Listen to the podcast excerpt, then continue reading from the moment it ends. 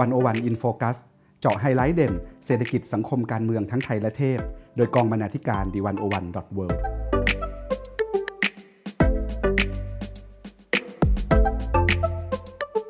สวัสดีค่ะคุณผู้ฟัง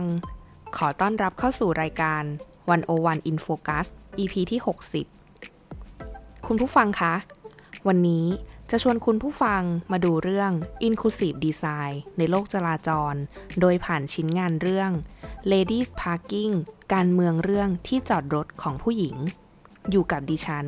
วิลาวันบุญเกื้อกุลวงศ์และคุณภาวันธนาเลิศสมบูรณ์ สวัสดีค่ะคุณภาวัน สวัสดีค่ะ คุณวิลาวัน คุณภาวันคะ ในโลกยุคใหม่ที่เราเห็นกัน ก็จะมีหลายสิ่งมากเลยนะคะ ที่เป็นเทคโนโลยีใหม่ ๆ เข้ามา หรือเป็นนวัตกรรมใหม่ เป็นความคิดแนวใหม่ ที่เข้ามาช่วยขับเคลื่อน ความเป็นไปของโลกและก็สังคม มีสิ่งหนึ่งค่ะ ที่เมื่อสองสมปีที่ผ่านมาที่เราจะเริ่มเห็นกันได้มากขึ้นนะคะ ในก็อาจจะเรียกได้ว่าในสังคมเมืองของเราเนาะ จุดที่ทำให้เราเห็นชัดก็คืออาจจะเป็นที่ห้างสรรพสินค้าค่ะ เราอาจจะเห็นบางชั้นของชั้นจอดรถในห้างสรรพสินค้านะคะ ก็จะมีโซนที่จอดรถแยกสำหรับคุณสุภาพสตรีเนาะก็จะเป็นโซนสีชมพูที่เราเห็นกัน หรือในบางที่ถ้าเป็นห้างในระดับแบบเล็กหน่อย ก็จะมีโซนแบ่งแยกโดยเฉพาะว่าเป็นที่จอดรถสำหรับคุณสุภาพสตรี ที่นี้ค่ะ อยากจะให้คุณภาวันช่วยเล่าให้พวกเราฟังหน่อยว่า จุดเริ่มต้นของการมีที่จอดรถผู้หญิงเนี่ยมันเริ่มมาจากเรื่องอะไรแล้วเรื่องนี้มันเกี่ยวข้องยังไงกับโลกยุคใหม่อะไรแบบนี้บ้างคะได้เลยค่ะ คุณวิลาวัน ถ้าเกิดเรามองย้อนลงไปในประวัติศาสตร์นะคะ เราจะพบว่าที่จอดรถสำหรับผู้หญิงเนี่ย เกิดขึ้นในยุค 90 ค่ะ โดยมีถิ่นกำเนิดมาจากประเทศเยอรมนี ในบริบทตอนนั้นเนี่ยเป็นช่วงหลังการรวมชาติระหว่างผู้คนสองฝั่งกำแพงเบอร์ลินค่ะ เมื่อจำนวนประชากรเพิ่มขึ้น ทั้งยังเป็นประชากรจากดินแดงที่แตกต่างทางด้านการปกครองและวิถีชีวิตมาอาศัยอยู่ร่วมกัน หนึ่งในปัญหาที่น่าเป็นห่วงก็ไปเลยเป็นเรื่องของอาชญากรรมนั่นเองค่ะ ช่วงนั้นเนี่ยหัวข้อเรื่องความปลอดภัยของสาธารณะ กลายเป็นประเด็นสำคัญสำหรับรัฐบาลเยอรมนีเลยทีเดียว แต่เรื่องที่เกี่ยวกับความปลอดภัยเนี่ยมันก็พูดได้ยาก เพราะว่าส่วนหนึ่งเนี่ยมันก็ขึ้นอยู่กับความรู้สึกของคนในประเทศนั้นด้วย หรือก็คือมาตรฐานการวัดความปลอดภัยของสังคมในช่วงนั้นเนี่ยส่วนหนึ่งมาจากความรู้สึกพึงพอใจของชาวเมือง ที่มีต่อการบริหารจัดการสิ่งแวดล้อม การควบคุมอาชญากรรมของรัฐ แล้วก็ความรู้สึกหวาดกลัวเมื่อต้องอยู่เพียงลำพังหลังตะวันตกดินนั่นเองค่ะ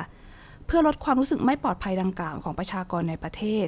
รัฐบาลเยอรมันจึงเล่นเร่งหานโยบายรับมือระดับชาติ แล้วก็ผลิตผลหนึ่งที่เกิดขึ้นในสังคมในช่วงนั้นก็คือแนวคิดที่จอดรถสำหรับผู้หญิงนั่นเองค่ะ แต่ว่าสงสัยไหมคะว่าทำไมต้องเป็นที่จอดรถสำหรับผู้หญิง ถ้าเราย้อนดูบริบทในช่วงดังกล่าวเนี่ยจะพบว่าปัจจัยแรก ผู้หญิงมักตกเป็นเหยื่ออาชญากรรมเกือบทุกรูปแบบมากกว่าผู้ชายอยู่แล้ว ปัจจัยที่ 2 คือหลังการรวมชาติเยอรมันเนี่ยวัฒนธรรมเรื่อง working woman ได้แพร่หลายจากฝั่งเยอรมันตะวันออก ไปสู่เยอรมันตะวันตกค่ะ โดยสัดส่วนของแรงงานเพศหญิงในดินแดนที่เคยเป็นคอมมิวนิสต์เนี่ยสูงถึง 89%ของประชากรหญิงทั้งหมด ซึ่งสวนทางกับประชากรเพศหญิงที่อยู่ในดินแดนของประชาธิปไตยอย่างสิ้นเชิง เพื่อส่งเสริมให้ผู้หญิงออกไปทำงานได้อย่างปลอดภัย มาตรการเกี่ยวกับที่จอดรถจึงดูเหมือนเป็นเครื่องมือหนึ่งที่ช่วยสนับสนุนด้านนี้ค่ะ และปัจจัยสุดท้ายคือการที่ผู้หญิงเข้ามามีบทบาททางการเมืองในระดับชาติมากขึ้น ทั้งยังมีกระแสความเคลื่อนไหวของกลุ่มเฟมินิสต์ เรื่องการสร้างสร้างสวัสดิภาพสนับสนุนเพศหญิงในแง่นโยบายทางสังคมและเศรษฐกิจ ภายใต้แนวคิดรัฐ Women Friendly ที่แพร่หลายในภูมิภาคยุโรปขณะนั้นทำให้พื้นที่ของผู้หญิงเกิดขึ้นในลานจอดรถในที่สุดค่ะ และคุณผู้ฟังทราบไหมคะว่า ปัจจุบันในบางรัฐของเยอรมันเนี่ยถึงขั้นมีกฎหมายกำหนดให้มีลานจอดรถสำหรับผู้หญิงโดยเฉพาะ และมีมาตรฐานดูแลความปลอดภัยที่ชัดเจน การที่แนวคิดดังกล่าวเนี่ยพัฒนาไปถึงระดับกฎหมายหรือว่านโยบายของรัฐ ก็ทำให้เกิดคำถามขึ้นนะคะ ว่าการสร้างพื้นที่ความอำนวยความสะดวกให้กับผู้หญิงเนี่ยถือว่าเป็นการเลือกปฏิบัติ หรือว่าสร้างความไม่เท่าเทียมให้เกิดขึ้นในสังคมหรือเปล่า ซึ่งหลายองค์กรระดับชาติของเยอรมัน อย่างองค์การต่อต้านการกีดกันแบ่งแยกก็ออกมาแถลงเหมือนกันค่ะว่า เพศหญิงเนี่ยเป็นเพศที่มีแนวโน้ม ตกเป็นเหยื่ออาชญากรรมมากกว่าผู้ชาย จากความอ่อนแอทางด้านกายภาพแล้วก็อำนาจทางสังคม ดังนั้นพวกเธอควรได้รับการปฏิบัติที่พิเศษ และเป็นที่ยอมรับได้คล้ายๆคลึงกับกรณีที่การดูแลผู้หญิงหญิงที่มีครรภ์หรือว่าเป็นผู้พิการ อีกทั้งการสร้างรางจอดรถสำหรับผู้หญิงเนี่ยอาจเรียกได้ว่าเป็นการสนับสนุนผู้หญิงให้เป็นอิสระจากขนบปิตาธิปไตยอย่างหนึ่งด้วย ตรงนี้มีตัวอย่างที่น่าสนใจเหมือนกันนะคะ คือกรณีที่ประเทศซาอุดิอาระเบียเนี่ยประกาศยกเลิกห้ามผู้หญิงขับรถ หลังจากการต่อสู้เรื่องการแบ่งแยกเพศ แล้วก็สิทธิที่ไม่เท่าเทียมตามความเชื่อศาสนามาอย่างนานเนี่ยตอนนี้ผู้หญิงก็สามารถขับรถได้อย่างถูกต้องตามกฎหมาย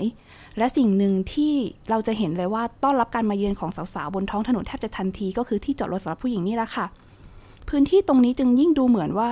เป็นชัยชนะของผู้หญิงในสังคมปิตาธิปไตย แล้วก็เป็นสัญลักษณ์ที่บ่งบอกถึงความทันสมัยในหลาย ๆ ประเทศเลยทีเดียว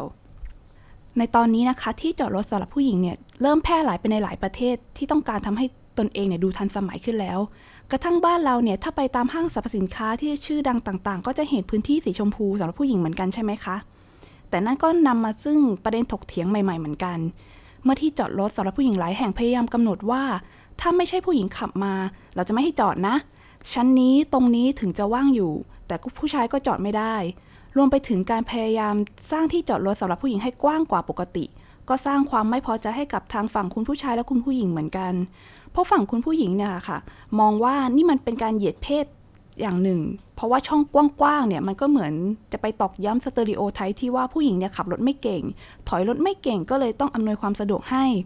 ส่วนคุณผู้ชายนอกจากจะมีที่จอดรถน้อยลง ก็รู้สึกเหมือนกันนะคะ ว่าที่จอดรถกว้างๆสำหรับผู้หญิง ที่เขามักจะบอกว่ามีไว้เพื่อให้คุณแม่ดูแลเด็กเล็กขึ้นลงได้สะดวกเนี่ยแล้วคุณพ่อที่ต้องการดูแลลูกเหมือนกันล่ะ ไม่มีที่กว้างๆให้เลยหรือเปล่า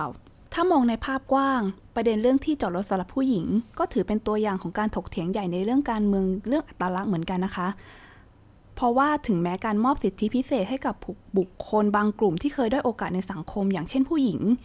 เพศทางเลือก หรือคนผิวสีจะเป็นเรื่องที่พึงกระทำแต่การเมืองที่สร้างสิทธิพิเศษให้กับคนเฉพาะกลุ่ม ต้องระวังด้วยกันค่ะ ว่าจะมอบให้มากเกินไปจนหลงลืมความเป็นธรรมและก้าวล้ำสิทธิของคนกลุ่มอื่นในสังคมหรือเปล่า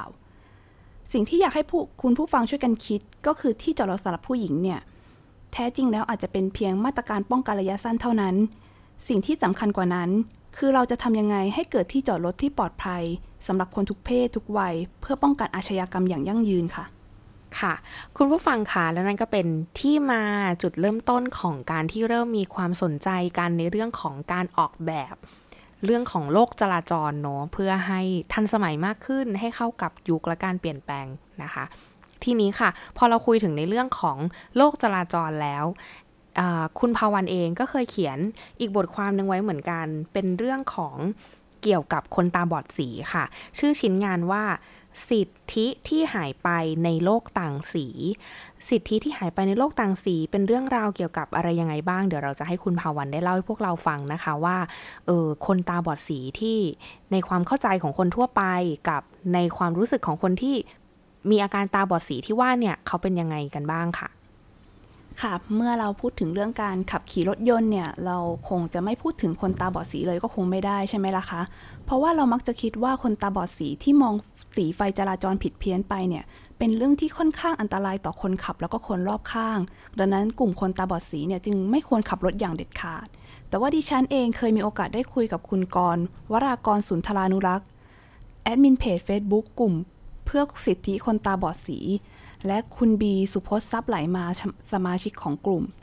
เขาทั้งคู่เนี่ยเป็นคนตาบอดสีที่ขับรถได้ มีใบขับขี่รถยนต์และจักรยานยนต์ตามกฎหมายทั้งคู่เลยค่ะ ยิ่งไปกว่านั้นเนี่ยยังไม่เคยมีประสบการณ์อุบเกิดอุบัติเหตุมาก่อนเลยด้วย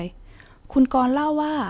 ใบขับขี่ในเมืองไทยเนี่ยยังมีข้อจำกัด แม้ว่าเขาจะเปิดให้คนตาบอดสีเข้ารับการทดสอบก็จริง แต่กระบวนการทดสอบไม่เอื้อสำหรับคนตาบอดสีเลยค่ะ อย่างเมื่อก่อนเนี่ยเขาจะให้ดูชาร์ตสี โดยให้คนทดสอบเนี่ยยืนอยู่ห่างประมาณ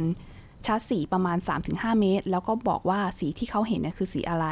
แต่พอตอนหลังพัฒนาไปเป็นการดูการ์ดอิชิฮาระ หรือว่าเป็นการ์ดที่เป็นจุดสีๆที่ให้อ่านตัวเลขอะค่ะ ใครที่อ่านไม่ได้หรือตาบอดสีเพียงนิดเดียวก็จะไม่ผ่านในทันที คุณบีเองก็เล่าเหมือนกันนะคะ ว่าตอนที่ทดสอบเนี่ยมีต้องดูไฟเขียวไฟเหลืองไฟแดงในที่ทดสอบ แต่ว่าไฟดังกล่าวเนี่ยในที่ทดสอบกับตอนที่ขับจริงเนี่ยมันเป็นสีโคละเฉดไปเลยค่ะ เขาบอกว่าเขียวในไฟจราจรเนี่ยเป็นเขียวมิ้นคือเขียวผสมขาว มีความสว่างมากกว่า แต่ว่าเขียวที่อยู่ในการทดสอบเนี่ยกับเป็นเขียวใบไม้ ซึ่งมองได้ยากกว่า ตอนนั้นเองดิฉันก็เพิ่งรู้เหมือนกันค่ะว่าคนตาบอดสีเนี่ยแม้จะเป็นสีเดียวกัน แต่เขาก็ยังสามารถแยกเฉดสีได้ บางเฉดเขาก็มองออก แต่ว่าบางเฉดเขาก็จะดูไม่ออกไปเลยค่ะ นอกจากการทดสอบดูไฟจราจรแล้วสิ่งที่ดูเหมือนจะเป็นปัญหาในการทดสอบใบขับขี่ของคนตาบอดสีก็คือ การทดสอบสายตาทางกว้าง คุณกรเล่าว่าตรงนี้เนี่ยเป็นการทดสอบแบบให้ นั่งหันหน้าตรง เจ้าหน้าที่เนี่ยจะเปิดไฟ LED ที่เป็นสีสีให้เรามองด้วยหางตา แล้วก็ตอบว่าสีที่เราเห็นเป็นสีอะไร ต้องตอบถูก 2 ใน 3 ถึงจะผ่าน ซึ่งเป็นการทดสอบที่เขาคิดว่าขนาดคนตาดีมองแล้วยังก็ยังลำบากเลยนะคะ นี่เป็นจุดที่เขายังให้เปลี่ยนมากที่สุดค่ะ และถ้าเราย้อนมองเป็นในประวัติศาสตร์การกีดกันคนตาบอดสีออกจากพื้นที่ท้องถนน เราจะพบว่ามีที่มาจากโศกนาฏกรรมนามว่าลาเกลุนดาคอริชัน ซึ่งเป็นเหตุการณ์รถไฟโดยสารพุ่งชนรถไฟรางเดี่ยวบนเส้นทางใกล้รัฐลากลุนดาประเทศสวีเดน ในปีคศ 1875 ค่ะ ตอนนั้นเนี่ยมีการสันนิษฐานว่ามีสาเหตุจากการที่วิศวกรผู้ดูแลรถไฟและผู้ช่วยของเขา มีภาวะตาบอดสี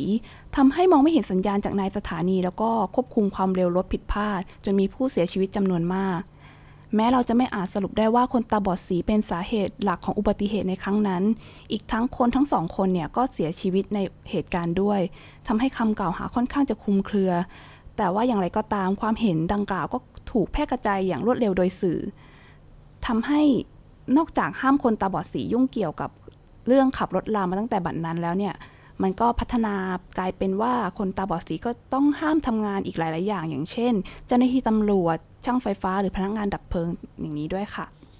แต่ปัจจุบันเนี่ยประเทศบางประเทศก็เริ่มยกเลิก แนวคิดห้ามคนตาบอดสีขับขี่แล้วนะคะ แล้วก็พยายามหันมาอำนวยความสะดวกให้พวกเขาแทน ตัวอย่างเช่น ในสหราชอาณาจักรไฟจราจรส่วนใหญ่มักจัดเรียนเป็นแนวตั้งค่ะ เพื่อให้คนตาบอดสีเนี่ยสามารถแยกแยะและจดจำสัญญาณ จากตำแหน่งบนกลางล่างได้ ส่วนในแคนาดาเนี่ยมีการออกแบบไฟจราจรเป็นสัญลักษณ์ต่าง ๆ อย่างเช่นเป็นวงกลมสี่เหลี่ยมสามเหลี่ยมไม่ให้เหมือนกัน เพื่อให้คนตาบอดสีเนี่ยสามารถจำแนกสัญญาณได้ชัดเจนมากขึ้น แล้วก็รวมถึงออกเกณฑ์วัดสายตาในการทดสอบใบขับขี่ ที่ไม่มีเกณฑ์ขั้นต่ำด้านการมองเห็นสี แต่ว่าคนขับจะต้องแยกสัญญาณไฟให้ถูกต้องก็นับว่าผ่านได้แล้วค่ะ นี่ก็เป็นอีกหนึ่งเรื่องราวที่แสดงให้เห็นว่าอาการตาบอดสีเนี่ยอาจจะส่งผลต่อสมรรถนะในการขับรถก็จริง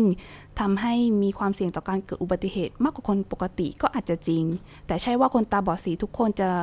ควรถูกสั่งห้ามจากการขับรถเลยเสียทีเดียวนะคะ เพราะว่าในเมื่ออาการของแต่ละคนเนี่ยก็อาจจะมีความรุนแรงแตกต่างกันไป และที่สำคัญก็คือสังคมเนี่ยสามารถออกแบบระบบให้บุคคลเหล่านี้เนี่ยสามารถขับรถอย่างปลอดภัยได้ทำให้ทุกคนมีพื้นที่บนโลกจราจรอย่างเท่าเทียมกันค่ะ ค่ะ และนั่นก็เป็นส่วนหนึ่งนะคะ ในส่วนของ Inclusive Design ที่วันนี้เรานำมาเล่าให้กับคุณผู้ฟังได้ฟังร่วมกันนะคะสำหรับคุณผู้ฟังที่สนใจ สามารถอ่านและติดตามบทความได้ในเว็บไซต์ d i w a n a w a n w o r l d สำหรับวันนี้ สวัสดีค่ะ สวัสดีค่ะ